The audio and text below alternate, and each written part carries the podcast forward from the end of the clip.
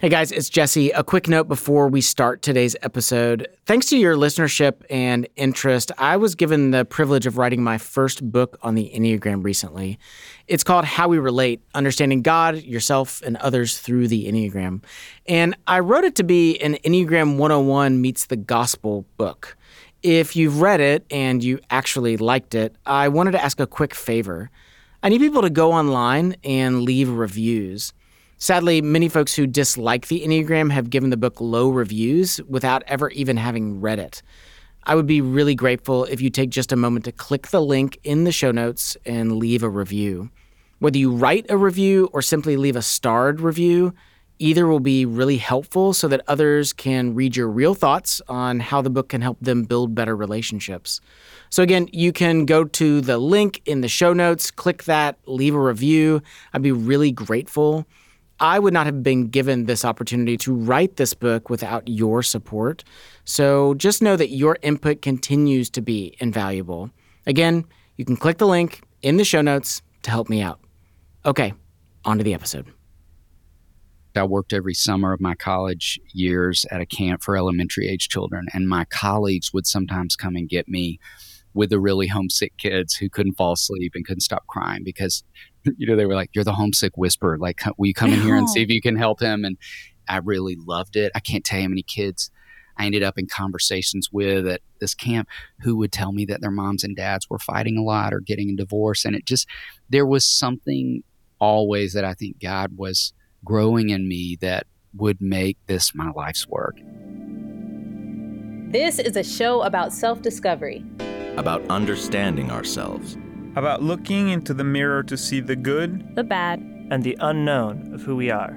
This is about how we relate to God and everyone else. Brought to you by Relate Better. Welcome. Welcome. Welcome to the Enneacast.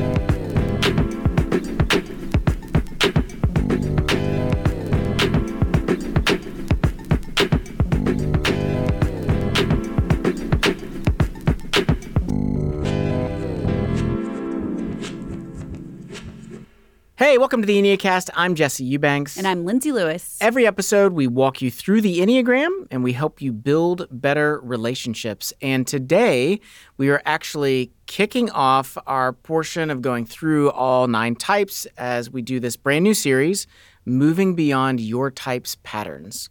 So today, we're going to be looking at type one. Jesse, do you have, what do you think of when you think of a type one? Being in their type pattern? So, uh, this is what comes to mind. So, I have this friend, and type one through and through, super, super dependable, very sort of specific in terms of how when he does things, like there's a particular way that things should be done, and a real desire for justice. In fact, his occupation is that he works in a field of justice. Like mm-hmm. that, that that's his career. He's got a significant staff that works under him. Um, but what he found a few years ago was that even though he had these great desires to do good, call for justice where there's areas of injustice, he just found himself just getting more and more angry mm. to the point that you know his staff would fail to take care of something and he would kind of go from like pretty relaxed to like instantaneously he's really mad about mm, it mm-hmm. and he just found himself in this place where he was just mad all the time and his gut solution to everything was when somebody failed to be mad at them. Right. And that the way to correct them is I need to be as angry with them as possible to make it as clear as possible that this can never happen again. Mm-hmm. And he got to this point where he just realized I can't live like this. Like this is not a healthy way to live, just being right. mad all the time. He had come up against the wall. Yeah. He had come up against this wall of I don't want to be mad all the time and I don't know how to not be mad all the time. Yeah. Yeah, I think, you know, I have a whole lot of one in my personality and I think ones are such good people. You know, like they're just working so hard. Yeah. And so kudos to him that he found his anger, you know, but then yeah, we come to this place where we're doing our own work, we're trying to become more, you know, balanced, holistic people, but then we're actually in this feedback loop of our own personality, yeah. our own behaviors. Yeah. Yeah. And so as we look at the one today, I'm thinking about um, in our episode 97 with Marilyn Vancil, you know, she talked about all these stages of the Christian life and how as we, you know, come into middle age, perhaps we come up against this wall, you know, and we can no longer do the things like we did them before.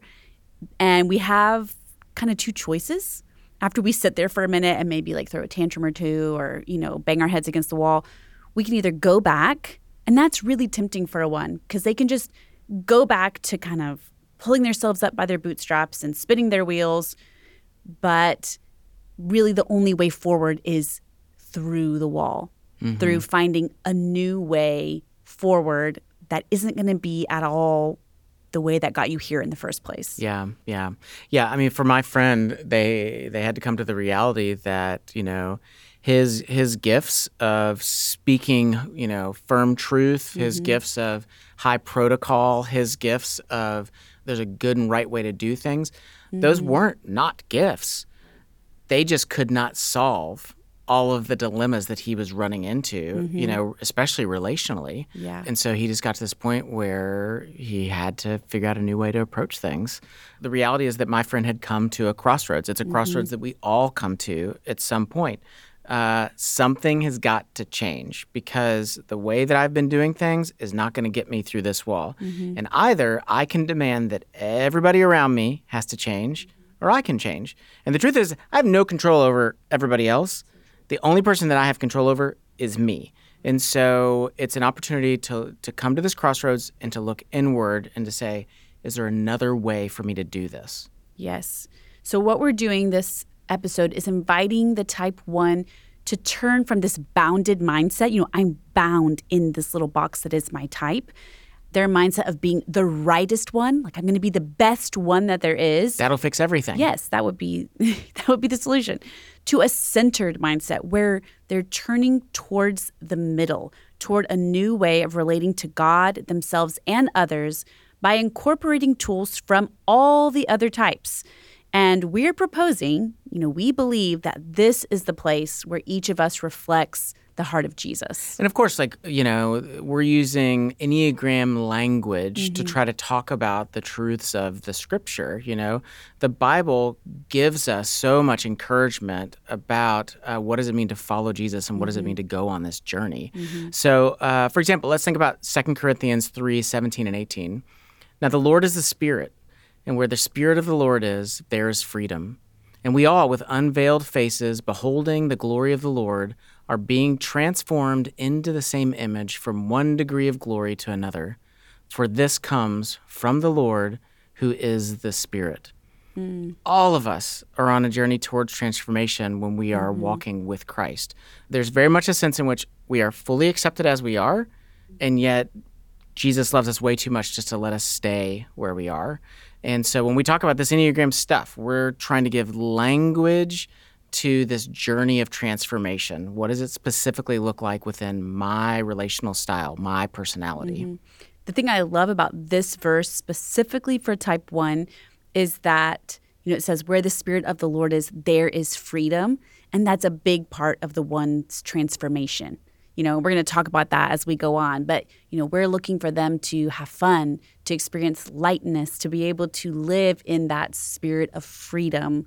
And that's a really radical transformation for the type 1 yeah yeah. So. well let's talk about this. Uh, talk to me a little bit about why the type 1 tool just isn't enough. Right. Well when you know when someone discovers their core type they get to work they're like, oh, this is my false self and this is my true self. And I really want to grow into my true self, but I'm still only have these few tools. So I might learn that I have a hammer and I'm actually using the hammer really effectively. But then I need to like cut a piece of wood and my hammer isn't working anymore. Mm-hmm. I need the right tool you know, and there's not going to be any single tool that any type has that is the right tool for every situation. Yeah, yeah. Yeah, because the, the truth is that we show up, even if we're super healthy, if we are committed to, I'm only going to do my patterns, I'm only going to do my lens, I'm only going to do my way of seeing things, mm-hmm. even if it's healthy, we're just missing too much. Yeah. There's just too many other things, you know. So let's think about this for a second. You know, the type one, here they are at their best. You know, when it's all good, things are positive, they're mm-hmm. healthy. These folks are extremely ethical. They're hardworking. They're wise. They're orderly. They're committed to right action. But at their worst, or just not their best, they can be really negative and critical. They're rigid and inflexible. They can be judgmental and really hard on themselves and everyone around them. Yeah. So, what we want for the type one and for each type is for them to have a comprehensive toolkit where they can choose the right tool at the right moment and in the right way. So then they're moving from this outside place, the boxed in place of their type, into the middle where they can hold these gifts in a balance with one another.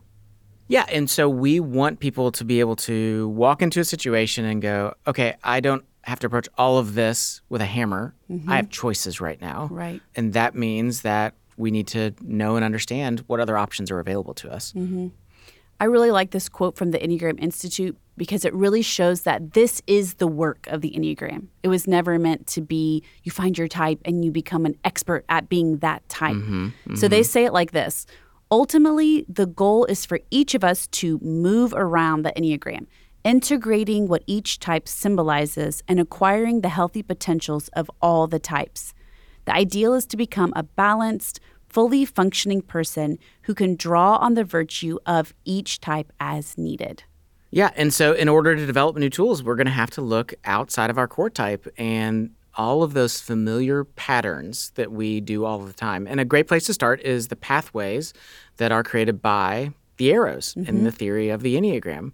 So let's talk a little bit about the arrows. So, first one we want to talk about, we want to talk about the stress arrow. Stress arrow, think of it in terms of that's your reactive arrow. That's the mm-hmm. one that when the pressures rise, it is your gut instinct. It happens so fast, it's probably not even conscious. And so, where does the one go to under stress? Type 1 moves to type 4 in stress. And when this is done in a non resourceful way, it can look like that inner critic getting louder and louder. And so they start to hear all of their flaws, all their insecurities, and they're going to spiral down to sort of a depressed state where they feel like they're more broken than everyone else. They are excluded from the good people or the good things of life, similar to some of those dark feelings that the four can have.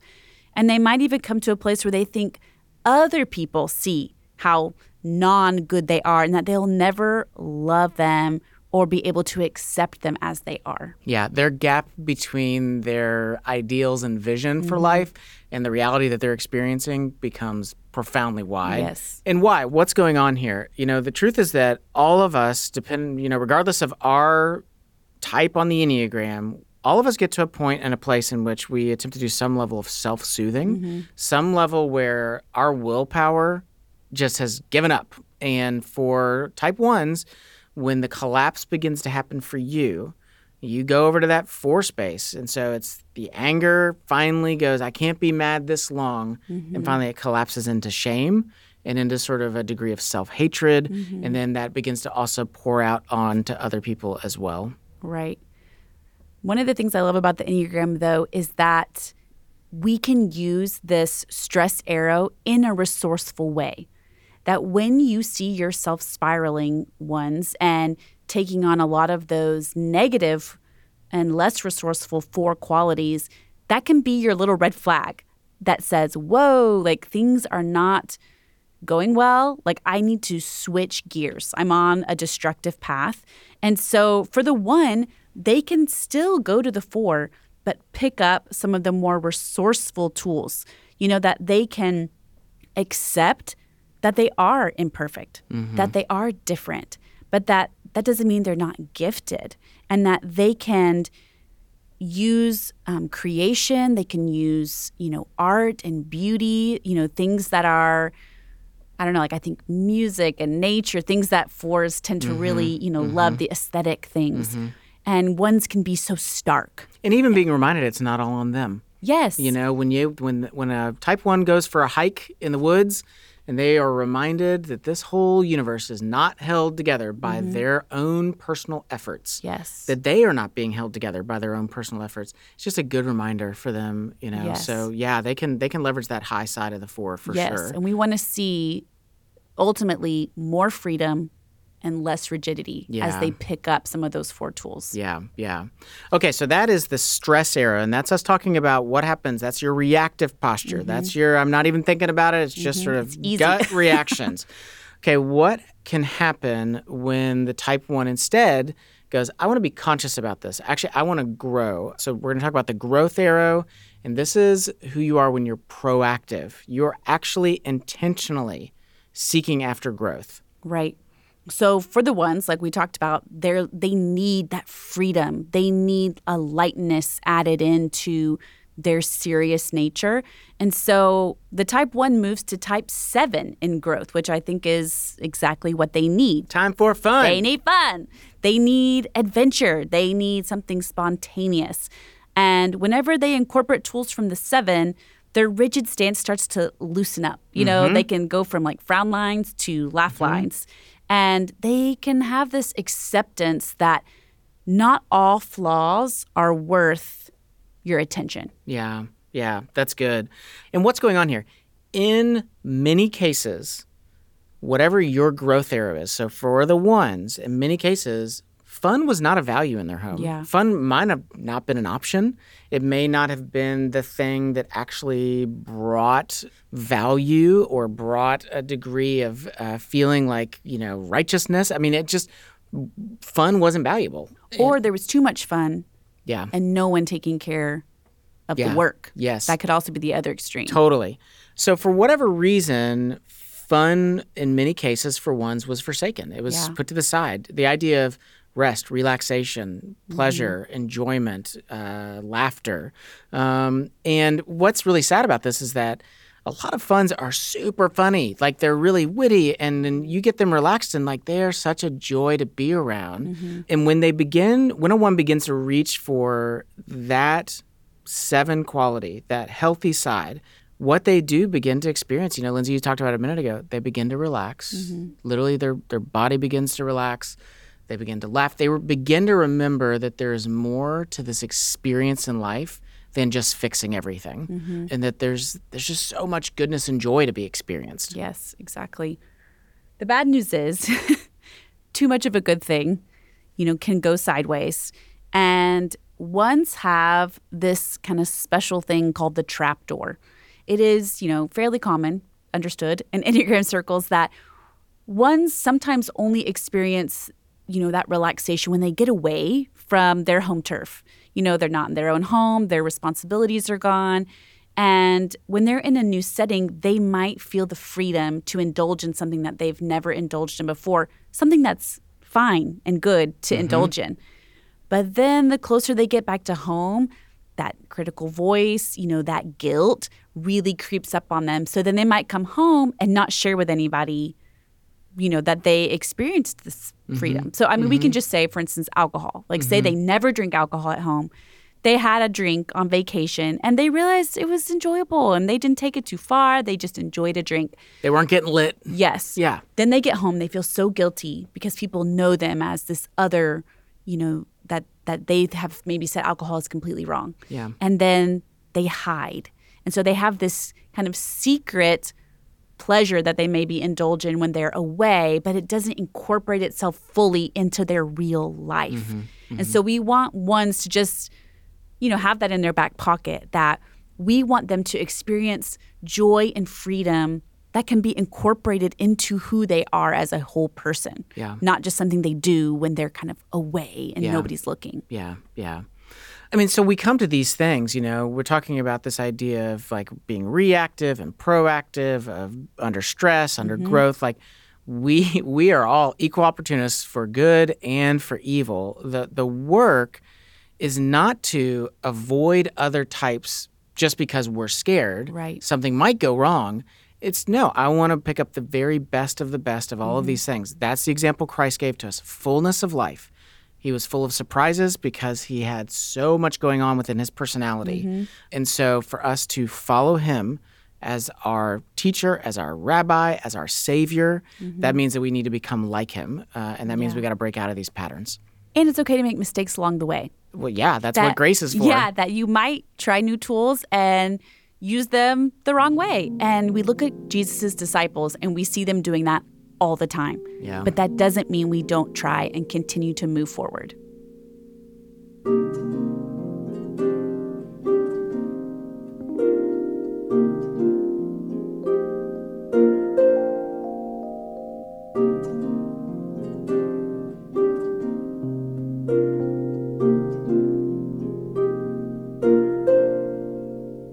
Okay, so that is our teaching for moving beyond type 1's patterns, but we don't want to do this alone. So today we have a wonderful type 1 guest with us, David Thomas.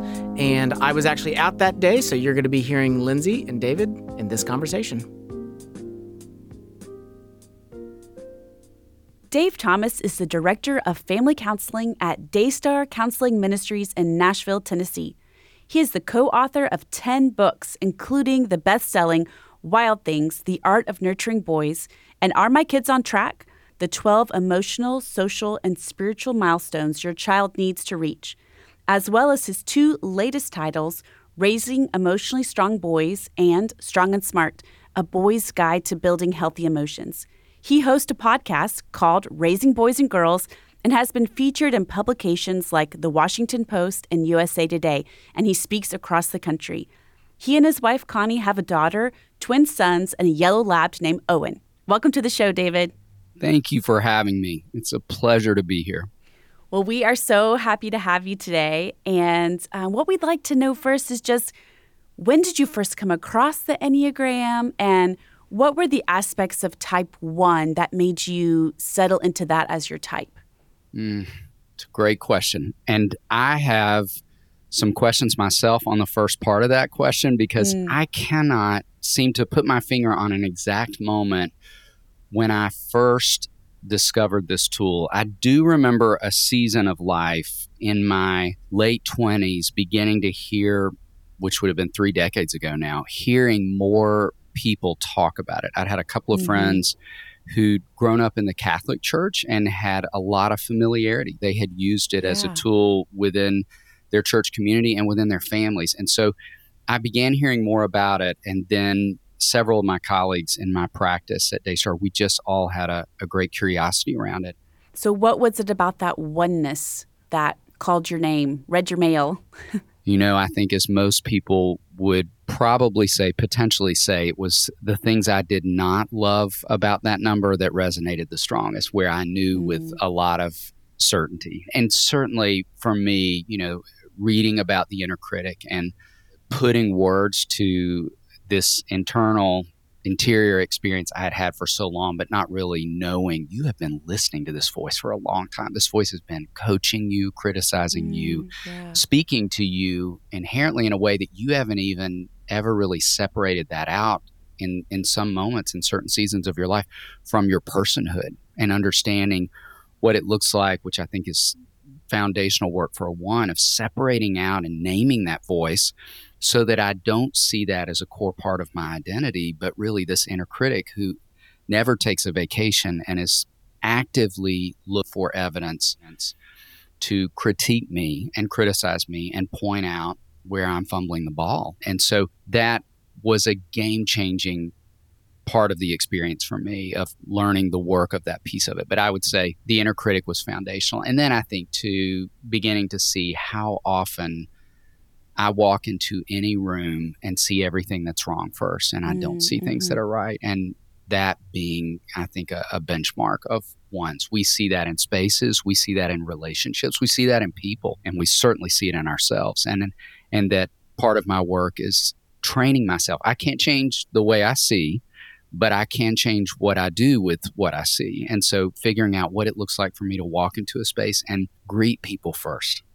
You know, for example, as a parent, I could walk into any of my kids' bedrooms on any given day and miss seeing them and see the dirty mm-hmm. laundry first. And and I have no desire for that to be the first thing that I see. And yet it is what I see. But what I can do with that is turn my attention straight toward these three kids that I love with every fiber of my being and speak to them first.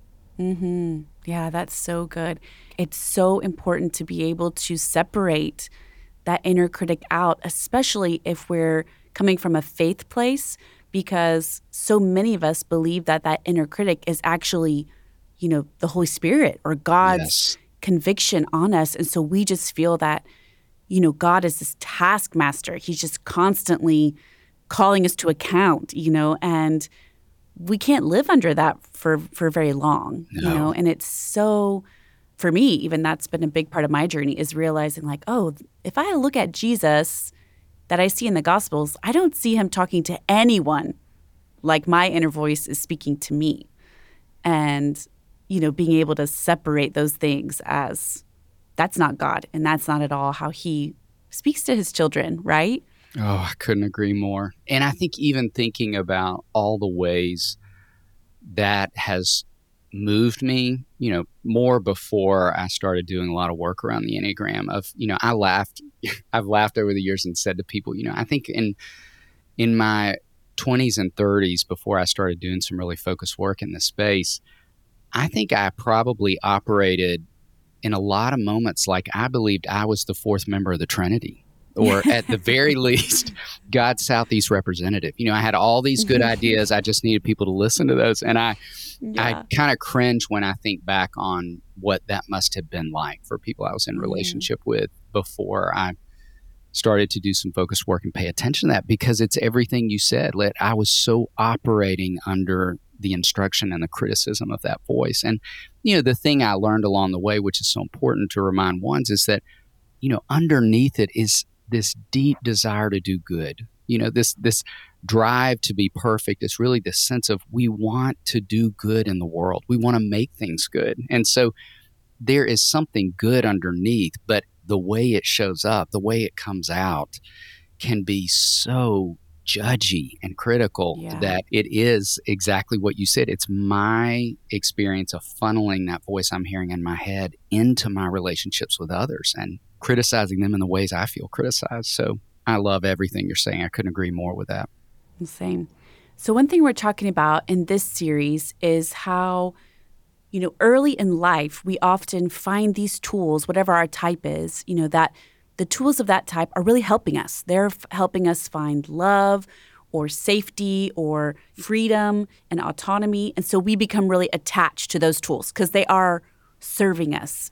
But that as we grow, those tools might not actually be the best tools for us to be using in every circumstance. You know, that we can reach beyond those tools to find a more wholehearted approach. Yes. Could you tell us about a time when maybe you experienced maybe an over attachment to those tools, you know, that you could let go?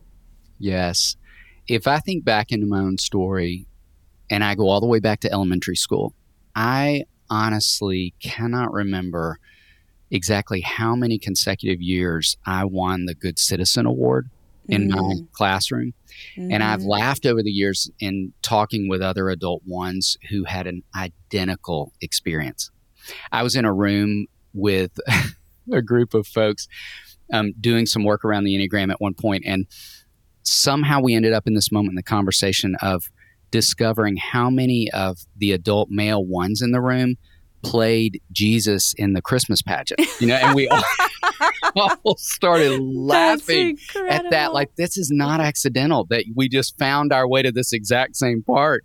And and so when i think on that and when i think on you know the good citizen award i vividly remember being the student who and and i was i grew up in the 70s i'm aging myself and telling this but i was the student that the teacher would ask to come to the board when she needed to leave the room for a moment and write Mm. down names of Mhm. kids who were misbehaving. And I think I, in the beginning, took such pride in that. Like, wow, she thinks I'm such a leader. She notices that I'm trying to do the right thing and I'm going to help others do that. And then over time, realizing what a horrible role to take on Yes. and how it Yes. feeds and fuels everything that's already challenging about the one like it just makes us more of this thing that we already are that isn't that isn't helpful in the world and so Yes. I honestly don't know how many years that happened, but I do remember a point of not wanting that assignment anymore and not loving the parts of me that kept getting that assignment. And I think I was in Mm. such excess of that in in that space in particular. And then again, the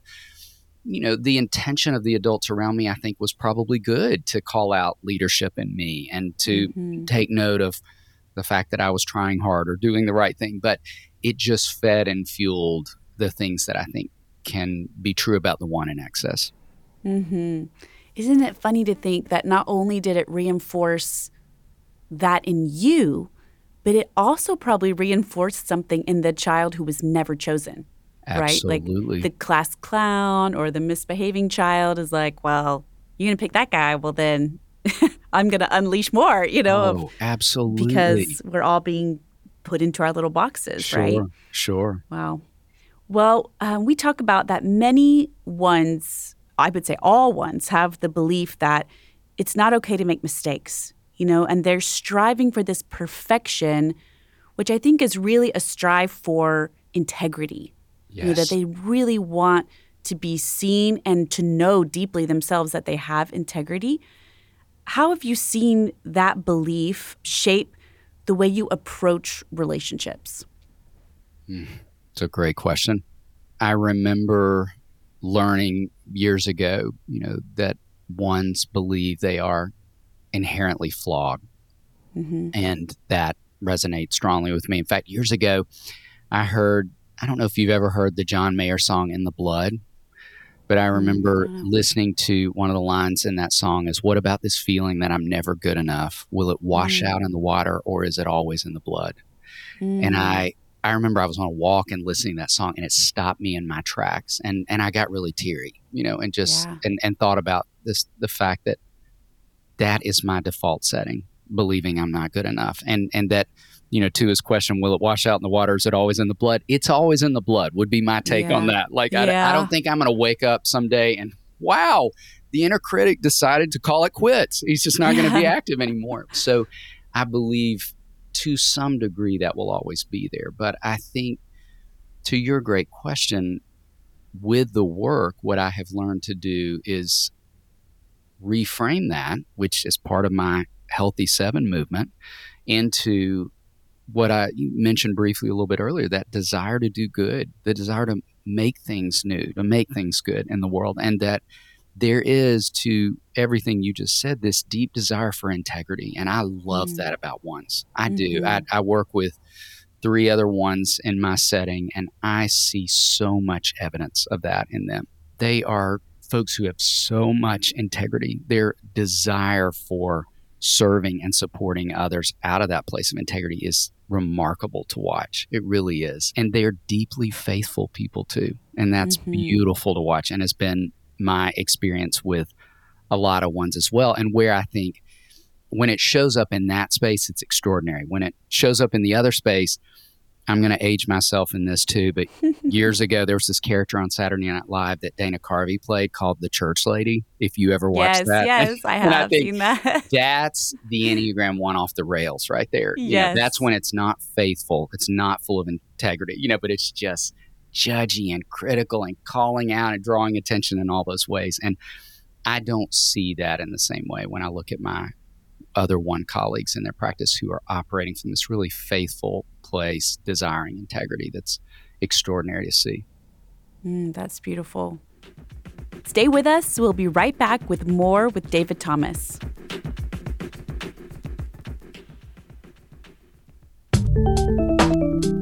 Do you want to understand your distinct approach to relationships? Do you wish you could explore the Enneagram through the gospel story? Are you looking for the perfect way to introduce your family, friends, or coworkers to the Enneagram and the gospel?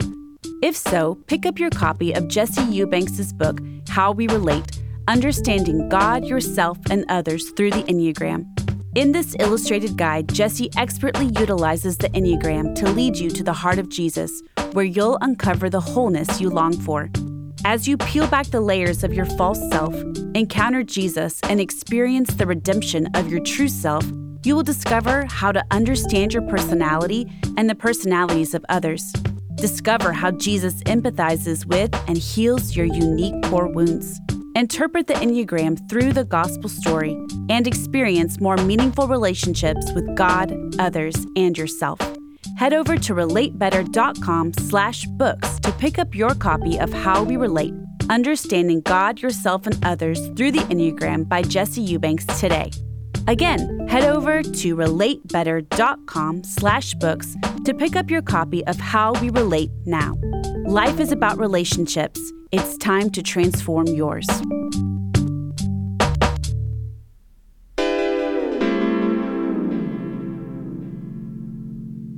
Welcome back. I'm Lindsey Lewis, and we're continuing our conversation with David Thomas.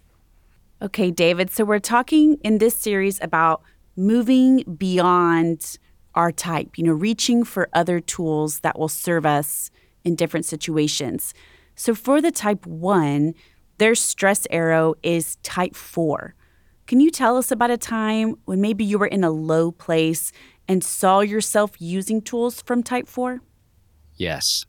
And I would say two things about my movement to four. One, I would say to your question, I, I, have several memories of my wife has a great catchphrase. She'll say to me when I'm moving to the low side of four or where I've camped out at the low side of four, she will say sometimes to me, Oh, you bypassed sad and went straight to despair, which yes. is exactly what I do. I don't look like I'm navigating deep sadness. I look depressed. I think when I'm on the low side of mm-hmm. four, and I, I have a, a, tendency to. It looks like swimming in quicksand is what I think it must look like, and and I, you know, to be someone who's doing dominant, I abandon all doing. That's when I know, you know, I'm mm-hmm. in that 4 mm-hmm. doing repressed space, and so it is. I think a noticeable move for me probably wasn't in earlier in life, but is now in a way that I can catch myself a little quicker and that I can listen to the voice of, you know, my wife who I know loves me. And when I hear that, say, wow, okay, you're there and swimming in quicksand. What do you need to do? Who do you need to ask for help right now? So I would say that's some of what it looks like in excess. What I would say, secondly, about that movement, though, is I had uh, someone say to me years ago, which makes sense to me why they did, you know, I don't know a lot of therapists who are ones. Yeah. And the truth of the matter is, I don't either. In fact, when I mentioned I have three other colleagues, only one of them is a clinician. The other two are on our administrative staff. And so it is a pretty rare experience. I don't think there are a lot of ones in this field. There are, and they're great folks. Hear me say that clearly. But I think I have to borrow from other places to be really mm-hmm. good at what I do. And I have a big two wing, which I think allows me to be good at the work I do. And my movement to the high side of four allows me to sit with people in pain, which is non instinctive for me mm. in my number, but is one of my favorite things about fours. And so I have learned to do more of that over time where I don't activate that doing dominant part of me immediately, but just listen and ask more questions and become more comfortable with tears and more comfortable with waiting and more comfortable with uncertainty and more comfortable with discomfort. And so I love that part about my movement to four. And I'm grateful that's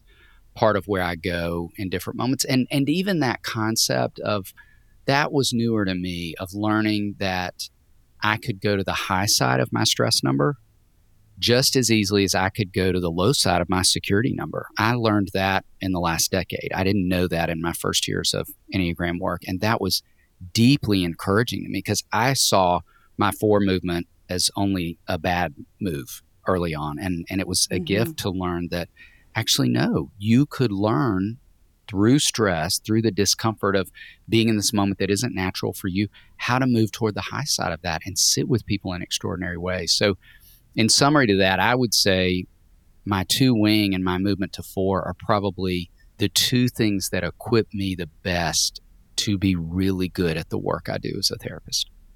Yes. Yes. I could not agree more. I think when we have a tool, we can reach to the high side. We don't have to always go to the low side. And then, even when you said about the low side, if you didn't go there to the quicksand, you might have a harder time recognizing it and coming back. Absolutely. You know that in a way, even when we go to these less resourceful places, we need that as the flag going, wait, like something's wrong here. You need to take care of yourself or you need to process something or, you know, whatever it is that even at the low side, it is always serving us in the journey. Yes. Well, and I would even add to that, if I could, I think it has allowed me, and I observed earlier in my work that sometimes I had a few extra hurdles in my work with fours when I was Mm. working with a student who's a four.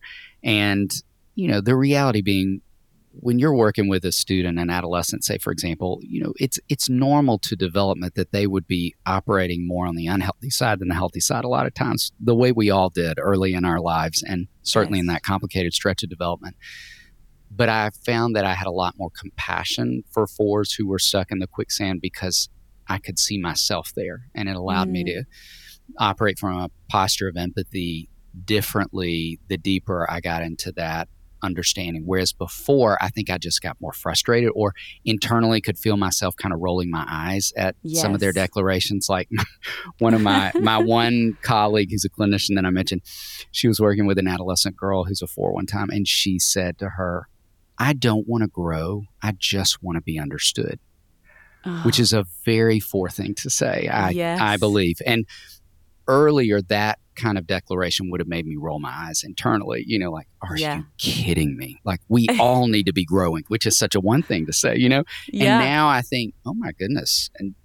In any certain moment, when I'm on the low side of four, I could be saying any version of that myself, or even if I'm not saying it, I'm living it. And so yeah.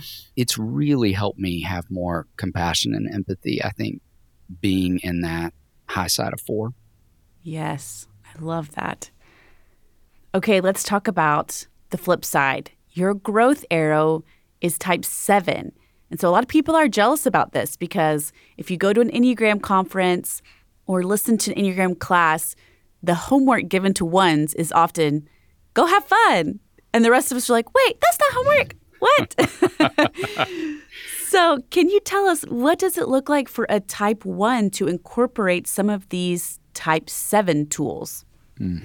It's a great question. And I will first say it's my favorite move. It's my Mm. all time favorite move for many of the reasons you just described in asking that question. But, you know, I have a really recent example. My wife and I just flew back from vacationing together in Florida, the two of us just 72 hours ago. And she is always quick to comment when I reach the high side of seven on vacation, which I think Mm. ones do. You know, I just think Yes. ones have the capacity to maybe be their best selves on vacation often. I've had observed it in myself, heard a lot of ones say that to be true. And and I feel it. It happens about day two of vacation. You know, day one, I'm still Mm. kind of swimming in the logistics and letting go of what I didn't finish on my to do list at work, all those things. And then about day Mhm. two, I get there and my wife will look at me often and say, you know, things like, You are so funny. You know, you're Mm. so fun. Things that wouldn't necessarily be the first thing said about me in my workspace, you know, I, or, Yeah. or if I'm in the middle of a to do list, I'm not fun or funny typically. And so I love that I, out of that move, develop a lightheartedness and my capacity for reframing. That's probably my favorite thing about the movement. I love that about sevens. And certainly that reframing can be unhealthy. Let's acknowledge that. But for a one with the inner critic, I think reframing can be Yes. one of our superpowers. I mean, if I didn't have access to that, I'd be sunk. I really would. And so I see so much evidence. And we were even on this vacation, my wife and I were having a lot of hard conversations about just some different things that we're navigating in our lives. And my capacity for what I would call healthy reframing and that helping her see other things and leaning into my nine wing and seeing both sides of things. You know, I could just Mm. do more of all that healthy movement um, when I access the strength of seven. So I love it. And and you and I were talking just a little bit briefly earlier before we hit record of I'm thankful that I have that one move into the aggressive stance as well that I Mhm. think allows me to tap into a really good and needed and healthy strength that I respect and, and am envious of with three sevens and eights. And so I love that move. I'm so incredibly grateful for that move. I love that. It's like you need a different name when you're on vacation. like day two, your wife is like, "Oh, welcome. Now you're Dave. You're Absolutely. not David anymore." well, and you know, I can remember back to the first time my kids were old enough to notice that and articulate Mm. it. I know they noticed it before, but they couldn't even articulate it. But I remember my daughter being, I think she was five years old, and we were on a vacation at one point, and she looked at my wife and said, Dad is so funny. Like, she never said it before. yeah. Yes, she never said it before. She didn't necessarily say it when we got home, but it, it, it's like, who is this guy? And I like him. You know, not that I didn't have strengths that she liked and Sure. appreciated, but it is to say it was like she made this discovery that she could name for the very first time, and she was able to experience a different part of me that I'm grateful for, and and even to the work you and I are discussing that I don't want to just bring up the high side of seven on vacation. So there's a lot of good work for one to do to figure out how can I access that more than just the once a year or twice a year when I'm out of town. Yes, it will most likely emerge in that space, but I can access that in other places. And so that is that's part of my work too. Mm, I love that. Well, we have talked about your day work of um, Daystar Counseling Ministries. And I'm just curious is there something in your own life story or something in your oneness that fueled your passion for this counseling ministry? Hmm. If I look back into my story there, Lindsey, I think I've always known I would do this work. Now, I hmm. ran from that for a period of time and moved in some different directions in choosing majors. But I look all the way back to being a high school student, and I can remember having conversations with friends where they would tell me things that I became aware they weren't telling other people. And the safety that I think they somehow experienced with me being a place they could do that. And then fast forward into college, I worked every summer of my college years at a camp for elementary age children. And my colleagues would sometimes come and get me with the really homesick kids who couldn't fall asleep and couldn't stop crying because, you know, they were like, You're the homesick whisperer. Like, will you come in here and see if you can help him? And I and that. I it didn't scare me, you know, it didn't overwhelm me, and I really loved it. I can't tell you how many kids I ended up in conversations with at you know in a canoe or at the archery range or whatever at this camp who would tell me that their moms and dads were fighting a lot or getting a divorce and it just there was something always that I think God was growing in me that would make this my life's work and so I think mm. I have always known and if I were to think about my oneness in that I had an Enneagram teacher say one time that ones make it safe for other people in the world. And I loved that. It was one of the more affirming things. I'd never heard that before, yeah. but I think that's part of what God was building in me early on that would make people tell me things that they might not tell other people. I think there was a safety. And, and I, if I dissect that, I think it's so many of the things you and I have been talking about. I think it's that integrity. Mm-hmm. I think it's that desire for making good, that wanting to be safe. And so I'd never heard it put in those terms of safety, but I liked that a lot. I attached strongly to that. And so I do think that's part of where my oneness comes into play in this field that I think has allowed me to do the work I do. Yeah, that's so beautiful. Well, our last question for you today is how does your relationship with Jesus specifically change your approach to yourself and your relationships?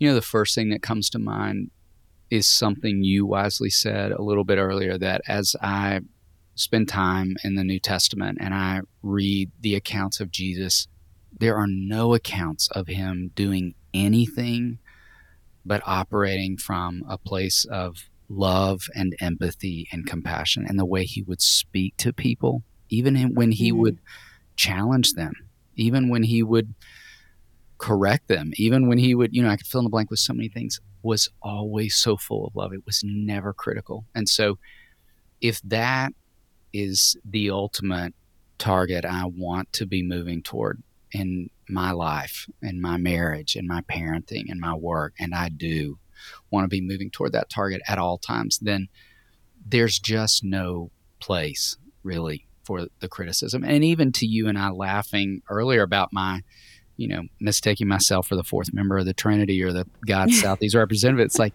that's not your role. Like, that's not your assignment. It's not anyone's assignment. And so I'm called to be the hands and feet of Jesus. I'm not called to be a member of the Trinity. And so I don't need to be right about things. I don't even need to be heard in all moments. And so there again, I think is such a picture of where this tool has been invaluable in my own life. If I work to identify the place of understanding and what it means to be a one in this world, and then I look at all the you know different parts and pieces you and I've been talking about today, the movement, the numbers I have access to. We haven't even discussed the fact that the two numbers on either side of me, my two wings, are my favorite two numbers on the Enneagram. Like I mm-hmm. love twos and nines. I'm married to a two.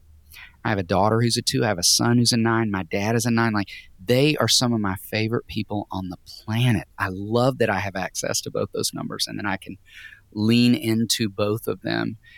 But I cannot do that unless I do some deep work with this tool. I will mm. simply live in more excess of my oneness over and over and over. My personality will just get bigger the inner critic will get louder. My criticism of myself and others will become more exaggerated. And so it's one of the reasons that I love this tool. You know, it helps us figure out who we are and then it helps us move beyond that. And so, you know, into, as we've been discussing, these healthy spaces and how I can move as someone who bends toward negativity and looking at what's wrong and criticism and judgment toward more empathy and compassion and understanding and awareness. So I love this tool mm. and I'm just so, so incredibly grateful you have created this platform and the space to have these kind of meaningful, life giving conversations for people. And I just cannot champion this tool enough, again, because I have seen it be transformative in my own life and others. So thank you for creating space where these kind of conversations could happen because I believe it changes the game. I've well, lived that. Well, that is so kind. We really appreciate that. I mean it.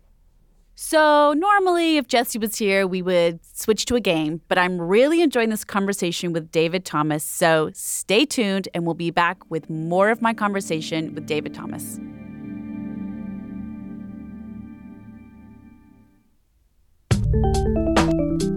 Jesse, I find it so difficult to keep up with all the different Enneagram materials out there. Yeah, I know. There are so many teachers out there now, and books are coming out constantly. Mm-hmm. It can be really challenging to keep track of everything. And that's actually why we created a thing called Enneagram Quick Notes, a searchable spreadsheet compiling the teachings of over 20 authors. Yes, this is my favorite tool to use when I'm looking for show notes or trying to tell somebody about the Enneagram. And it's all organized in an actual spreadsheet. So you can actually know which author had this idea and this concept. Mm-hmm. And you can quickly look through tons and tons of data and gain a lot of self clarity and see how things relate to one another. There's a ton of different categories that we cover. Some of those categories include things like type basics, subtypes, strategies, relationships, stress and growth, childhood, idols, deadly sins, things about Jesus, virtues, discipleship, time and discernment, and so much more. So, if you are looking just for a really fast, instant way to gain clarity on all things Enneagram, this is the resource for you head on over to relatebetter.com and click on the shop button to pick up a copy of the Enneagram Quick Notes. Again, head over to relatebetter.com, click on the shop button, and get a copy of Enneagram Quick Notes now. It's time to move past confusion about the Enneagram and into clarity.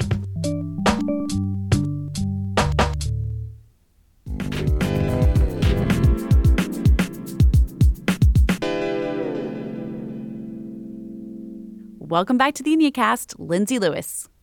All right, David, this has been great, but now it's time for 11 quick questions.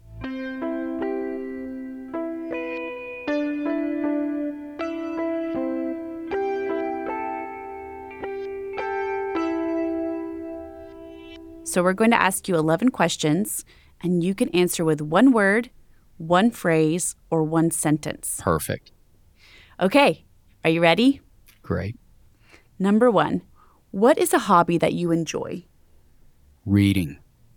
Same. Number two, what is your favorite dessert? A warm chocolate chip cookie with pecans. Oh, that sounds amazing. We have so much in common. Do we? We got to have cookies together. You need to come to Nashville. Oh, My yes, wife has an insane recipe. oh, I would love to. Okay. Number three, what stirs up hope? My children, Number four, what stirs up dread? my taxes. Number five, where was your last vacation? Florida. Just got back Mm. from the beach and it was Oh, fantastic. that's awesome. Number six, what is the last book you read and enjoyed? Mm. Okay, I have read several books lately that I don't know that I enjoyed. Some were work related that I needed to read, and Mm-hmm. I read some fiction I didn't love. Um, and I love Oh. fiction. Um, but I would say the last book I read and enjoyed, I know, a book called Tell Me More by Kelly Corrigan. Okay. I don't reread a lot of books, but I read that book for the second time. There were some things I was thinking about and wanted to go back to, and it's an exquisite book. I love Kelly's work. Mm. If you have a chance, read The Middle Place. Um, is one of her first great books, and then Tell Me More is fantastic. All right, I'm, I'm writing it down right now. Great. Number seven, are you an early bird or a night owl? Early bird. What is your coffee shop order? I'm really simple. Dark roast, just black, no cream or sugar. Just black. hmm It's- I have to I'm tell you that that's kind of a one order right there. I think you're right. Think you're exactly right. Uh, what is one personal vice that you'd like to get rid of? Comfort eating. Oh, yeah. which I would say when we talked about the high side of seven, but when I go to the low side of seven, gluttony makes so much sense to me. Like I overeating is a trap for me.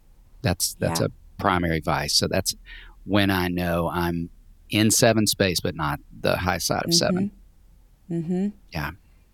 What is one thing you would convince the world of if you could? Empathy.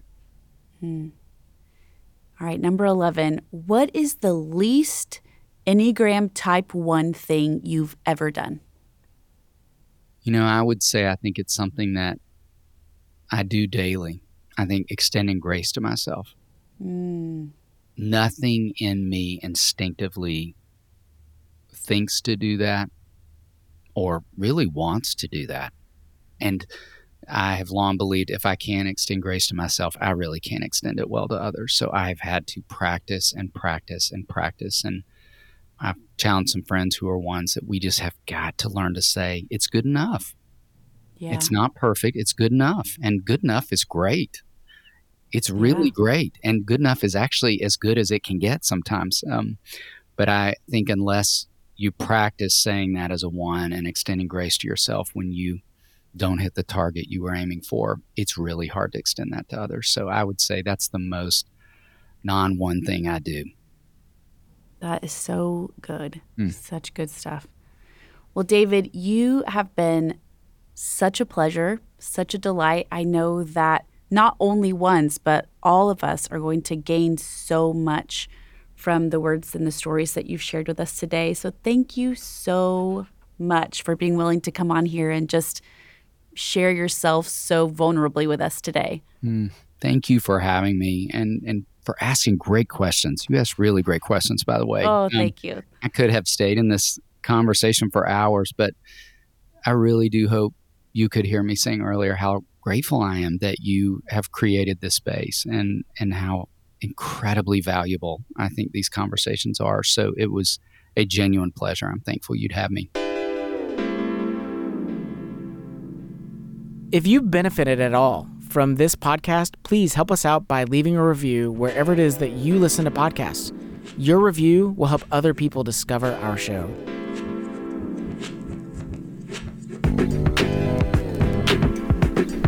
Special thanks to our guest today, David Thomas. You can catch up with him on Instagram at Raising Boys and Girls or find parenting resources over at raisingboysandgirls.com. This show is brought to you by Relate Better.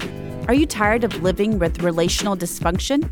It's time to start enjoying healthy relationships. Get new relational tools through our articles, workshops, books, and video courses to help you build better relationships by visiting relatebetter.com.